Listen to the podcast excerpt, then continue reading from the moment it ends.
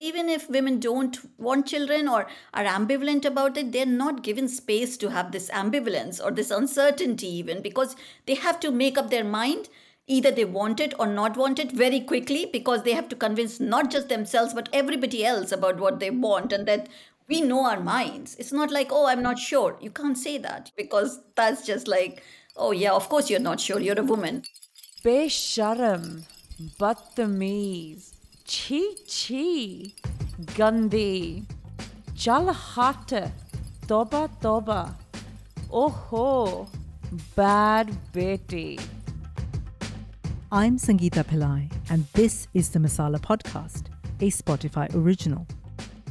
This award winning feminist podcast for and by South Asian women is all about cultural taboos sex, sexuality, periods, mental health, menopause, nipple hair, shame, and many more taboos. Join me around my virtual kitchen table as I talk with some inspiring women from around the world, exploring what it means to be a South Asian feminist today.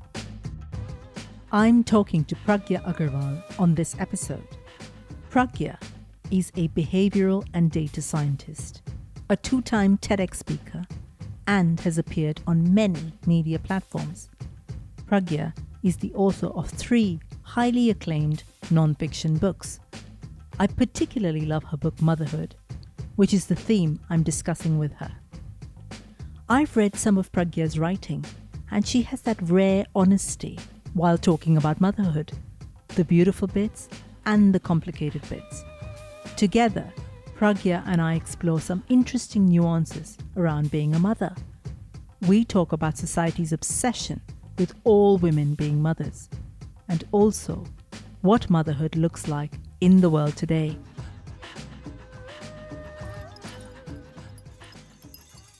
I grew up in India, so I was born there in the foothill of Himalayas. My father moved around quite a lot. I'm the eldest of three sisters. And we moved around basically mostly in the north of India. I grew up there. I went to school. I changed schools every three years. So I don't have very clear memories of schools or school friendships that much. And then I came here to do a master's and a PhD as quite a young person. I had my first daughter very, very young, and I've written a little bit about that in my book Motherhood. And needless to say, it came as a surprise. It wasn't something I'd planned or anticipated. And I've also talked about in the book how I kind of rebelled this, against this idea of trying being a mother. And in fact a few of my school friends we had a bet going that i would never have a child. And that was seen as such a kind of a revolutionary thing that i'm saying i don't want to ever have children. Yeah. And, Yeah. and so then i had a child and then i fell in love with her completely and then i became a mother. So yeah things don't always happen but sometimes things happen and they're quite nice Yeah. and really lovely Yeah. What are the kind of mothers you saw when you were growing up around you? I saw my mother, of course. That is the model of motherhood I saw and I idolized. She was the mother who was always available. She was um, not working outside the home. So she was there for every need. If even if we were really spoiled by her at times because even if in the middle of the night, I remember if I needed a glass of water, I would just call out to my mom and she would bring a glass of water.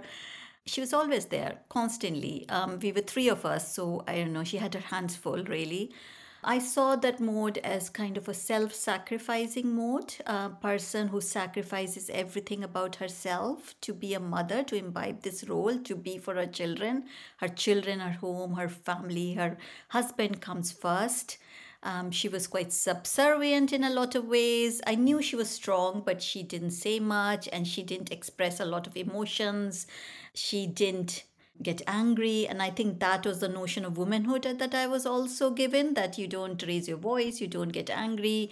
Women are supposed to be tolerant and patient and and sacrifice and and that's what we do and that's what you do. And I saw that and I think most of the role models around me were like that the mothers who were their identity was to be a mother um, and that's what i saw growing up i also saw as i grew up not when i was growing up but later on um, I saw mothers who were working for other people, obviously, but had left their children behind in the village to work in a place so that they could earn money and send back to them.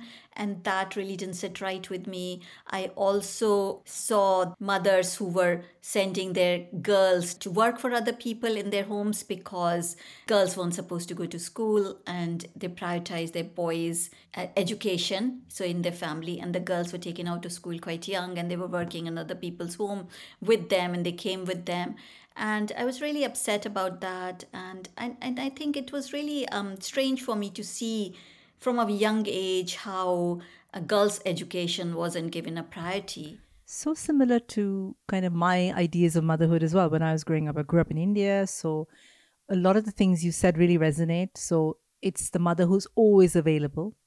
It's the mother whose role is to kind of fulfill the needs of her husband and her children and almost like she didn't exist as an identity of her own. She was a mother, a figure that kind of slotted into that idea of motherhood, I think.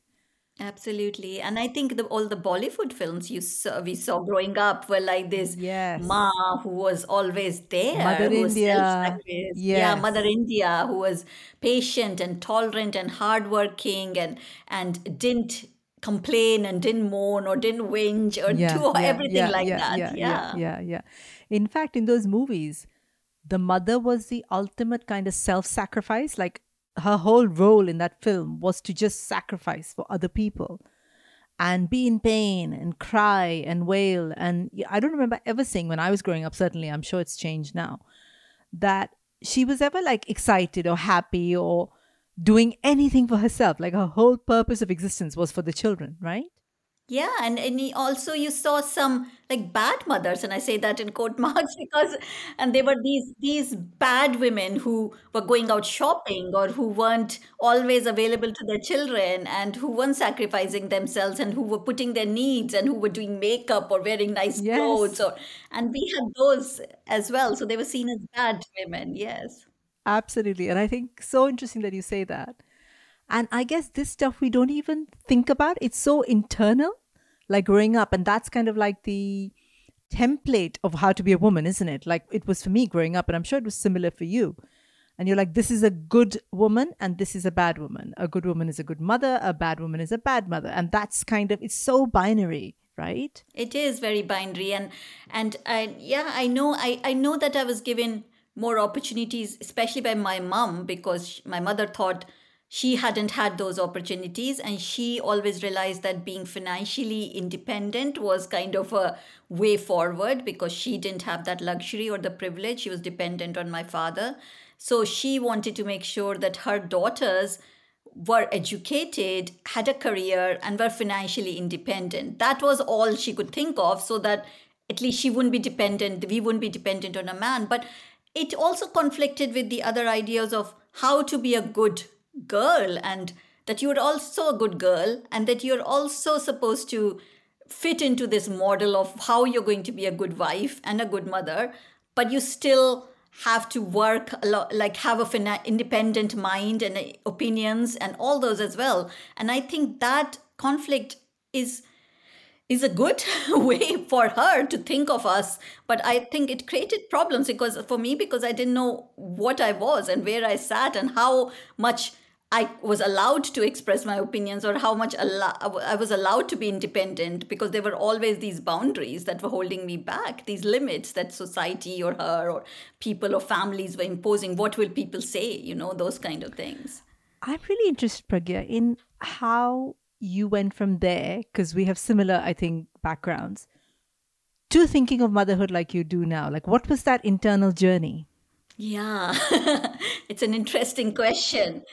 I suppose it's not doesn't happen overnight. Of course, um, there are all these internalized beliefs that that these beliefs that or stereotypes that we internalize as well, and we start believing in them. And even though we, at some level, I knew these are not right. This is not what how I want to be. You also feel ashamed for thinking like that because you think this is not the right way to be. Everybody is like that. What is wrong with me? Why can't I fit into this mold? There must be something wrong with me that I want more than this, right?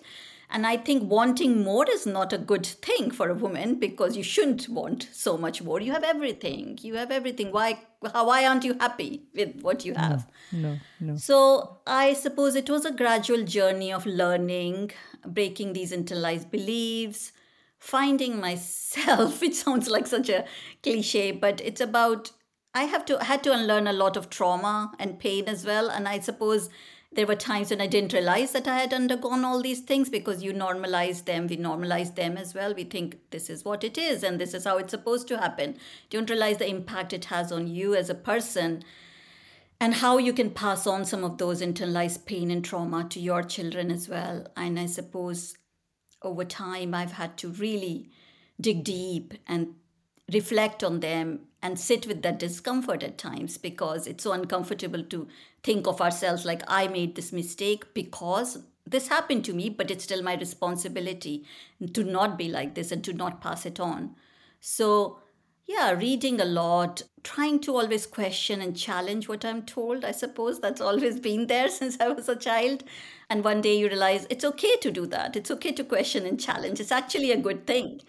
And you also realize these are the kind of things I want my children, my daughters to have. Why am I not modeling those behaviors in myself? You know, that also happens at one stage. So it's a, it's a journey.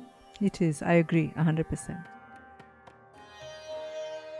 I made the decision many years ago that I didn't want children. I decided that I liked my life just the way it was, minus kids. But to a lot of people, my decision was a difficult one to understand. Mothers are worshipped in my culture, in historic tales, and in folklore. Ma is a rallying cry in many Bollywood films, with heroes battling the world for the love of mum. So, in that culture, to say that I didn't have kids, didn't want to have kids, was often a tough thing to say. Over the years, I've grown tired of explaining why motherhood just wasn't the right choice for me. The first reaction from people was usually one of pity because they assumed I couldn't have kids. When I'd correct that assumption, there was usually horror at the fact that I hadn't used my body for its intended purpose and they assured me that I would change my mind. Well, I didn't change my mind. Now, this is a big question, but I guess we, if we start thinking about it, maybe we might get to the answer.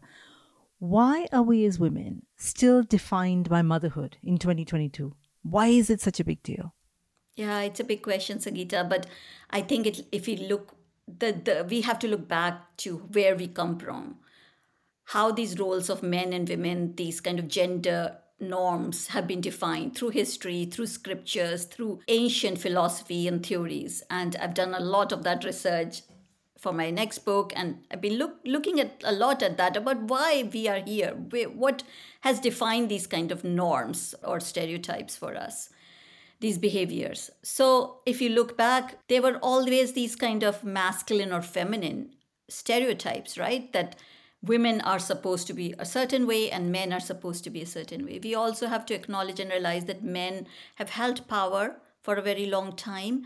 And so the norm becomes the maleness or the man. They also had the power and the privilege to write things, to define things, to propagate the theories and philosophy, those are the ones who were outside in the domain talking about these things. There were also these divides set up that women were defined by their domestic domain and men were defined by their political domain or professional domain. Because men were more rational and logical, they were governed by their brains, while women were governed by their biology or women were governed by their emotions, and emotions were not as reliable. And so women were confined to these domestic domains. And and also there is a hint of a benevolent sexism in it because once you say the woman is ruling the domestic domain you make them feel really empowered that they have control or power Yeah. of something um, that you've got the whole domestic domain to look after. Why are you complaining? But it's not. So there is that kind of benevolent there's still sexism or misogyny in it underlying really because women are not free to choose and there are also these stereotypes that have been imposed that women are more nurturing, they're maternal, and they are more organized, and all those kind of things. Where men are don't have that maternal instinct thing that we hear about again and again. That women have this maternal instinct that every woman's destiny is to be a mother, every woman's choice is to be a mother, every woman can only full, feel fulfilled if they become a mother because that's what our inherent desire is to be. We are told that. So again, we internalize that belief, but also if we don't internalize that or if we don't conform to it, we feel ashamed and we feel there must be something wrong with me or there must be something broken with me because I don't conform to this. So this carries on, this persists, and even as we go into what we think is a very gender equal world, which is not really, um, we are still governed by these stereotypes and tropes. We are still governed by these beliefs that women have this inherent maternal desire, that all women's desire and destiny. Obviously, it's linked to evolutionary thing that all cis women should give birth and so they will carry on the line and the legacy and have progenies and and their blood and line and everything all that and that's how we survive as a so that is their value. That is their contribution. That's why we stigmatize menopause so much as well because once they don't have this value then they have no purpose really in life women. So i think we still we still carry on with that. And i think even when we think we are really gender equal there is always this pushback to push women back into those roles And I think obviously within our culture, within South Asian culture, it's a lot more intense. So obviously you're talking about this in, in the world, like this is how we've this is the world we've grown up in and this is why we are here. But South Asian society, it's even more so, I think. And some of the things you already touched upon, you know, the people we see growing up around us, the kind of films that we've been surrounded by. Why is it so much more intense in our culture?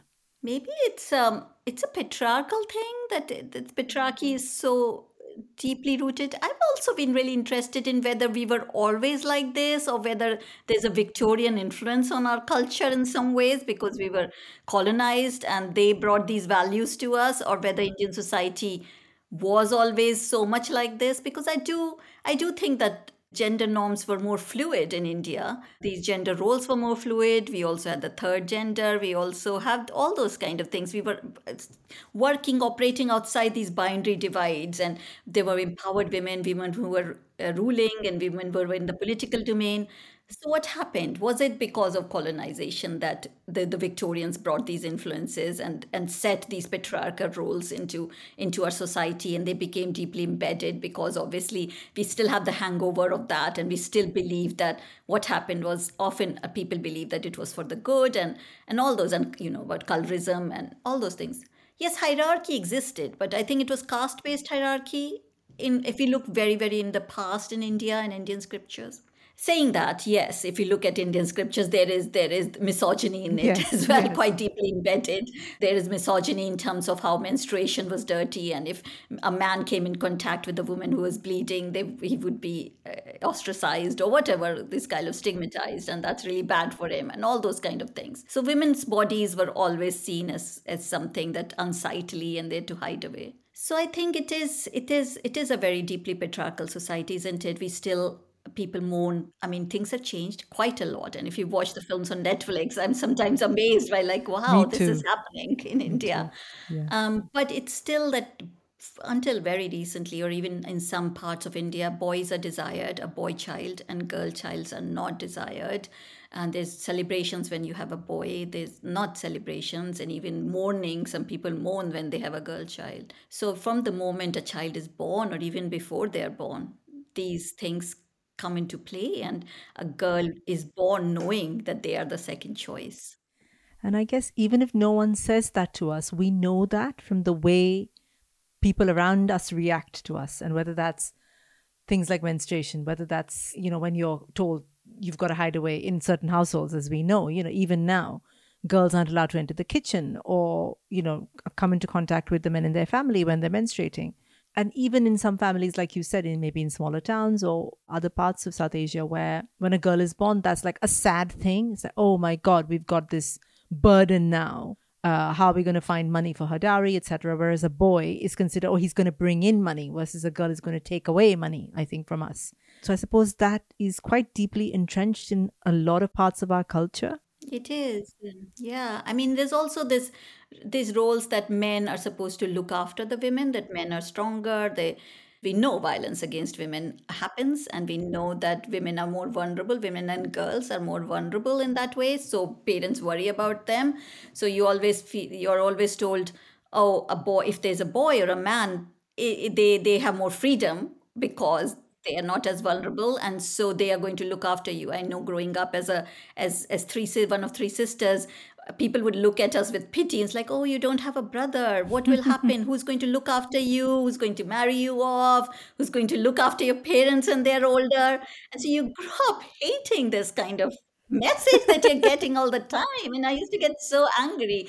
And used to tell my dad, I am your son. And it's like, um, I didn't realize I didn't have to be his son. I can just be his daughter, but still be the same, you know? But there were these very strong roles against son and daughters what they were supposed to do. Yes daughters are married off. They go to other people's house. So from a very young age they know you belong to somebody. You're not your own person. You belong to your father or you belong to your husband's family who are you as a person? I think those kind of things are big yeah changing. Yes of course changing but those things matter about how a person sees themselves as well. And even i guess South Asian men's attitudes, because I read this in, in one of the articles you were quoted in, I think, about that kind of sense of patriarchy, that kind of sense of men being better than women carries on. I think it starts in childhood, where maybe our parents or neighbors or relatives pass on those messages, and then men internalize them and they carry that on. That somehow we as South Asian women are lesser than, you know, whereas the men have a, a slightly more, you know, higher social hierarchy. And that continues as well, I think. Yeah, the sense of entitlement. I think a boy is born knowing they were wanted and they desired, and that carries a sense of entitlement. So it is the same thing here when we talk about racism or we talk about whiteness being the norm. It's the same as somebody knowing that they are the majority, that they are the norm, that they're desired and wanted. And so that privilege, that entitlement gives a sense of self assurance and confidence, the way they're treated, the way I still see in lots of families, boys are not supposed to do any work or chores around the house, and they they are treated like on almost put on a pedestal, and they see their women and even their sisters running around and being treated differently. Unless we educate boys and men in a way that they understand that they have a responsibility because of that privilege, that this entitlement they have, they can leverage it to actually create more equal world rather than just seek, sit with their this entitlement things are not going to change and i think some men are doing that. But still it takes time to get over that sense of that. And and that once men also learn that they are stronger and they have to look after their sisters or other women they also get the message that they can harm other women as well that they are stronger. They can overpower them. They can they can inflict violence. They can suppress them. They can get their own way.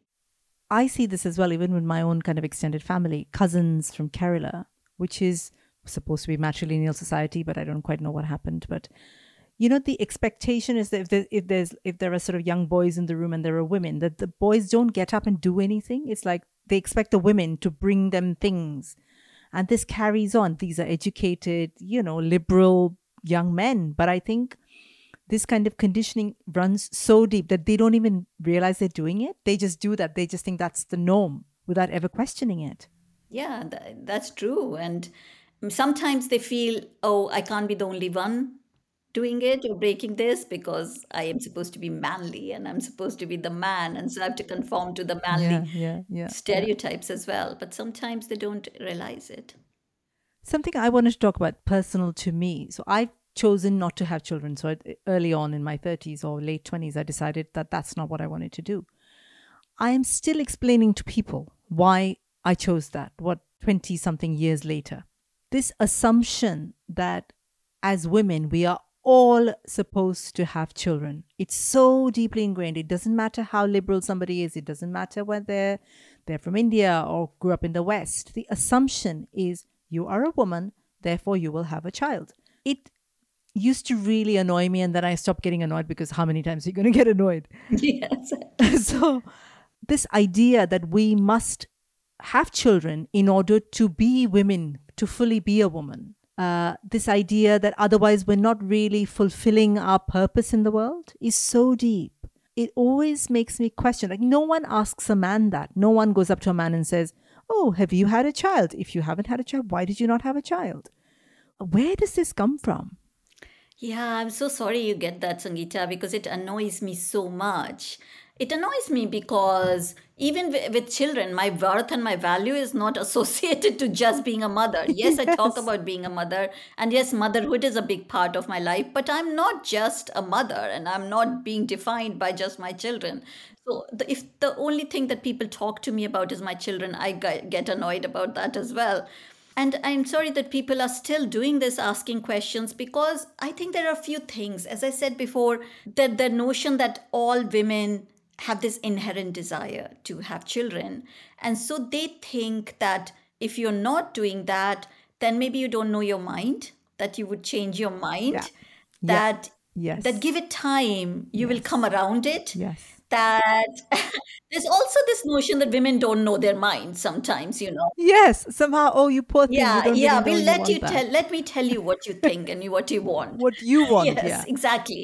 So so they that's also the perception that you she doesn't really know it she's too young or you're just young you don't know it yet or you will want them one day and and maybe it'll be too late by then and then this creates this panic yes. inside women. Oh gosh what yes. if it's too late? And then what am i going to do? So let me start thinking about it. So even if women don't want that want children or are ambivalent about it they're not given space to have this ambivalence or this uncertainty even because they have to make up their mind. Either they want it or not want it very quickly because they have to convince not just themselves but all everybody else about what they want and that we know our minds. It's not like, oh, I'm not sure. You can't say that. You can't say I'm not sure because that's just like, oh, yeah, of course you're not sure. You're a woman. so, yes, I think it's linked to those kind of feminine roles that we are expected to play. This notion from a very, I mean, if you look at any culture in history, in their historical documents, if you look at any literature, it's all about women having child being fulfilled by having children fulfilling their duty as being mothers and good wives. That's why infertility was so stigmatized. That's why women were not given birth or don't have children were labeled as like an outsider ostracized or stigmatized a lot in many cultures and we see that in in the literature that comes from these cultures as well so, yes, I think it's still a shame that we are in 2022 and we're still fixed in these ideas of what a man and woman is, what a man wants, what a man should do and can do, and what a woman wants and what can they can do. And yes, men, people don't ask men because their value or their worth or uh, their identity is not linked to fatherhood. Nobody really talks to my husband about their children, his children that much. they talk about his professional career. What are you doing? How's your job going? while I'm always just asked about how the children, what are they doing at the moment? Even if as I'm a professional, I have a busy professional life. Nobody's interested in that. And that annoys me sometimes. So I think it, it harms men as well because some men who desire children can't express that desire. Some men who are really committed to having a family can feel like, oh, uh, maybe I can't talk about it openly, or maybe I can't talk to people about my children because that's not how I should be or how I'm supposed to be. That's why stay at home fathers are still seen as anomalies sometimes. I think these gender roles harm women a lot because obviously we are the minority, we are we don't have equality, gender pay gap still exists, all those kind of things. But I think anything like this, any these binary divides harm men as much because men are pushed into certain roles and stereotypes as well. It harms everybody, I think this happens. But yeah, it's a shame we're still talking about whether a woman has children or not. And you you saw those oh, the Office of National Statistics that put out the data recently, the headlines, the uh, the panic around falling birth rates, and and the fact that uh, the birth rates in the last 50 years women less than 30 are having even less children now than 50 years ago. I mean, lots of change in 50 years. And then I went and looked at all their data sets. There was nothing about men and their reproductive choices. So why aren't you collecting data about men and their choices and whether they are have cho- choosing to have children or not? yeah, exactly. Even the data is set up to make us feel kind of less than. And I think the idea that somehow by not having children, we are a not women, really, we're not fulfilling our roles.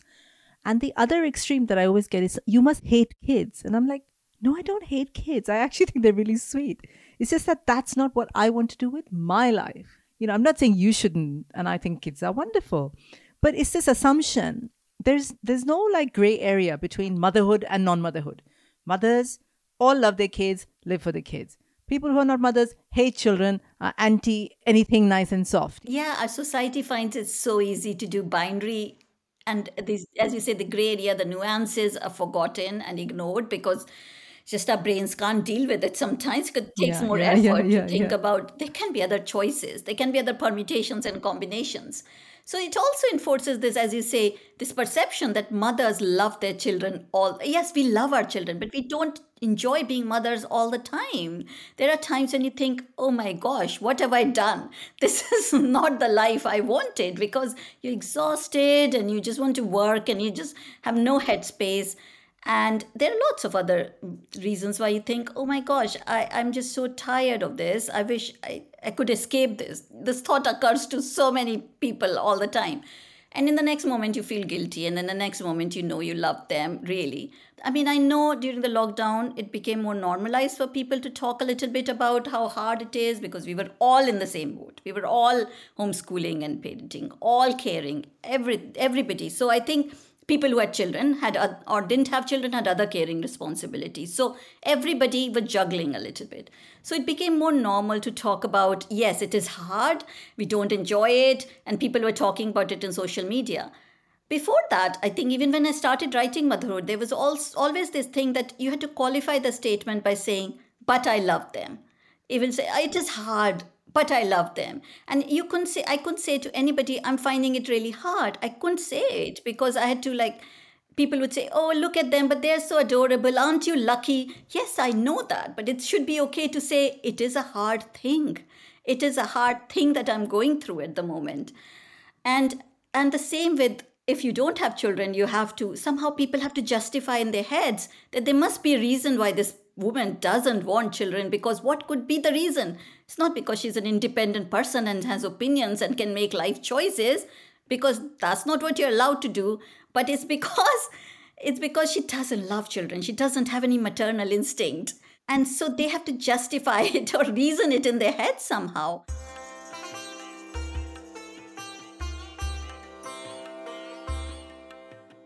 I've spent a lot of time thinking about what family means to me over these past two years. The pandemic forced me to acknowledge that my family didn't exist. No mother, no father. So when everyone was talking about not being able to see family, I had to acknowledge that I didn't have a family. Yes, it made me really sad. But it also got me thinking that surely we've all got to redefine the idea of family. It's no longer that image of the 2.5 kids, the massive car, and the white picket fence vision that we've been sold. Family could be the pets we adore. Family could be the nephews and nieces that we love to spoil. Family could even be the friends who've become our family.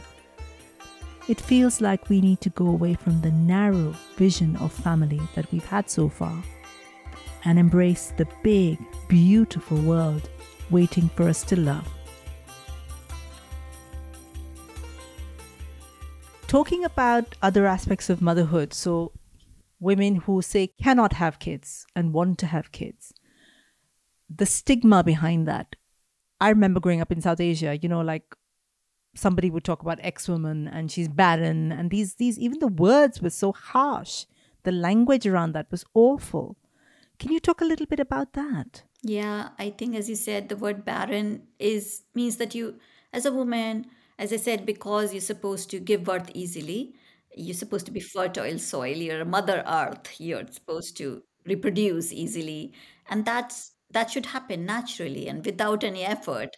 And so when that doesn't happen, you are stigmatized. And it was i mean again things are changing a little bit but i'd still i remember even as a child people certain women who were either not married or who didn't have children who were seen as barren were not allowed to be part of religious ceremonies or to stand as part of like when we used to have those havan and all those things because they were considered inauspicious and I remember feeling really shocked by that, thinking, how can you label somebody inauspicious? Why is it like that? That that person is sitting in the other room. I felt awful about that.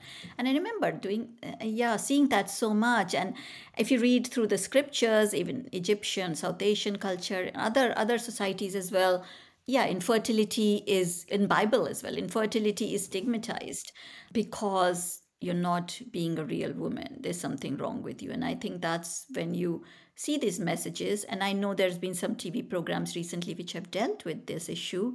But the grief of not being able to do what your body does is a very unspoken grief that space in between where you're not a mother you want to be a mother but you cannot be a mother and you go through these infertility treatments and ivf rounds and every time there is hope and every time there is this ray of light and then it goes away again this grief is very unspoken. You can't really talk to anybody about it because you think it, there is something you sh- there's a lot of shame. I mean i carried a lot of shame and i carried a lot of this burden on myself that i'm not being able to do what i'm supposed why is it? What's wrong with me? Why can't i just work the way i'm supposed to work?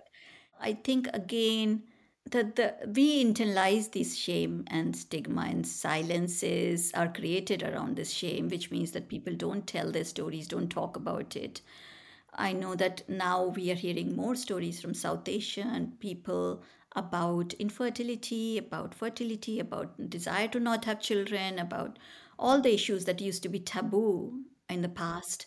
But there's still a lot of uh, silence around these. And that affects people's mental health. And mental health is again something we don't really talk about openly. How are we still measuring a woman's value around her fertility? In traditional South Asian societies, like the one that I grew up in, women were called barren if they couldn't have children. Such an awful word, so harsh. Women who couldn't have kids were sometimes banned from attending religious ceremonies, weddings. How cruel can a society be? And what happens here in the West when we grow older, going past our so called fertile years. The world definitely tells us that younger is better when you're a woman. A man grows more distinguished as he ages. A woman just grows old as she ages. Isn't this a dreadful double standard? I know of many women who feel invisible after a certain age and as I approach my older years, I wonder will the world value me less as I age? Will I be made to feel invisible too?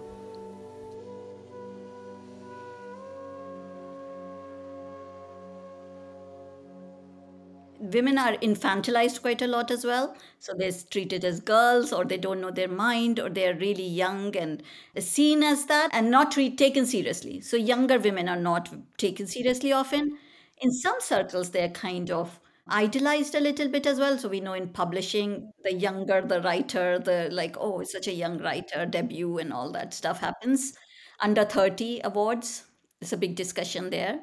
But then they they're seen as old quite quickly as well. And oh, as as we're talking about after a certain age they are not again taken seriously. And we see in films and media there's very few representation from older women. And older i mean like over the age of 40 and yes, that is not old. That is um, not old. yeah, yeah. so over the age of 40 i know some actor friends who start getting like mother roles and like of mother of like adult men who are older than Yeah. them. and they're a bit confused. Like he's older than me and he's playing my son. I couldn't possibly have given birth to him. So yeah, it's a very narrow window when Yeah, because yeah, that's their yeah, fertility window, I Yeah. suppose. And Yeah. so that's If we're being told that our value is our kind of fertile years, yeah. so after those years, goodbye. You know, is is the message really? Whether however we look at it, like we dress it up and we say, oh, this, that, or the other. Whether it's your actor friends, whether it's creative people, whether it's I don't know models, whatever. We're told that past a certain age, you're you know you're in your prime is a good word. I don't even know what the word is, but basically go away. You know, we don't want you here. Is is the message, right? That's why um, we have these terms like um, I was confused when I had my was going through fertility cycle. I was called a geriatric mother, and I was like, I am not geriatric. I'm not even forty yet. Geriatric mother. And I realized that actually it's the, over the age of thirty-five. You're called Yeah, a yeah, yeah, geriatric yeah. mother. Geriatric. Exactly. Exactly. Shocking. Seriously. Stop it, is what I want to say. Um, so I guess the bigger point is that society is always trying to monitor, control, manage women's bodies.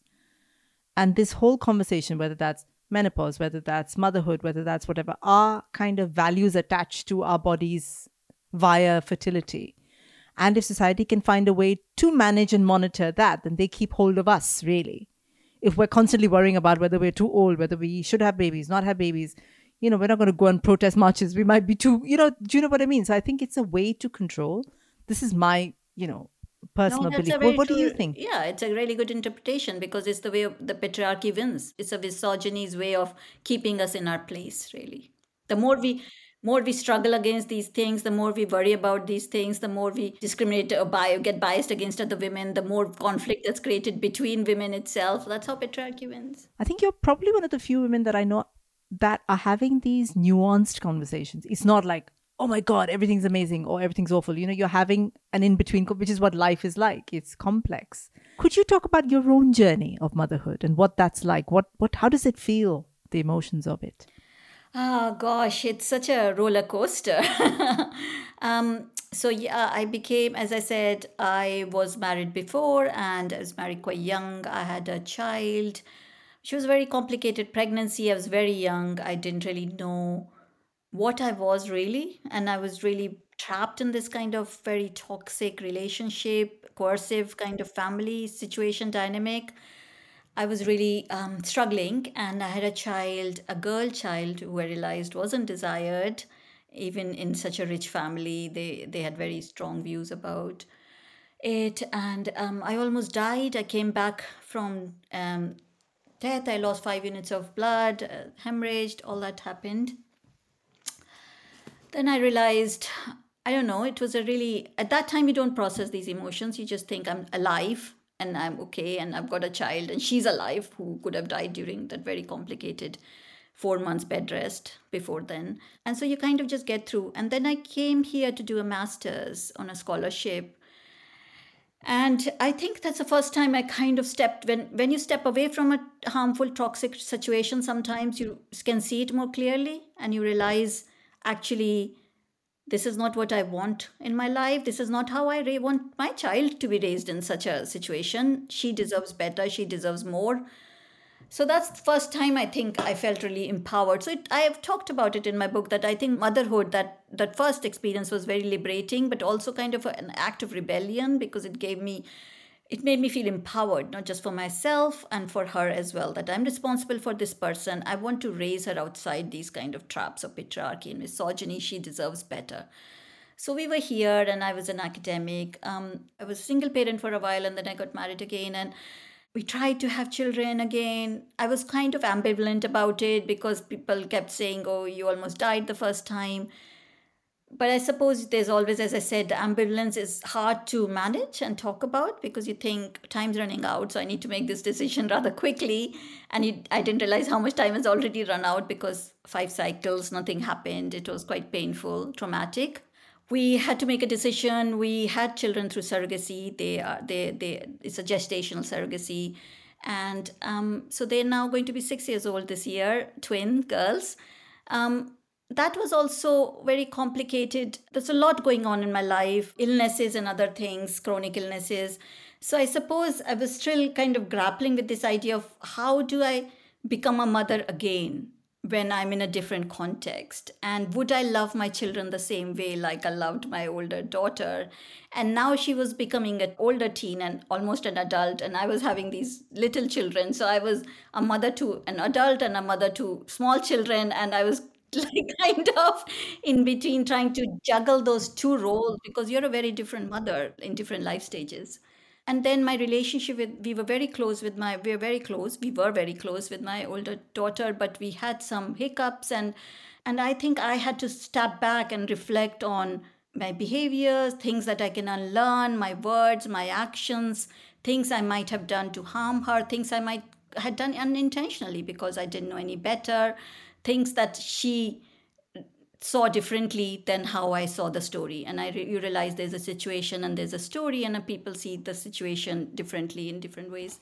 So I think our relationship also had to evolve from uh, how it used to be. And I think it was good for us. Um, it's really good for us. And I also feel really proud of her that she, and also our relationship, that she was able to say, I want to set these boundaries because I think I couldn't have done that with my mother to say, I want to set these boundaries with you. And I think that honesty is something I really desire with my children as a mother that they can tell me honestly about how they're feeling, what they want to do, that I can be there to facilitate things but not impose my desires and wishes on them, that I can show them the path but ultimately it's their path to choose that's that's really profound and i suppose at the end of the day that's what a mother does, right?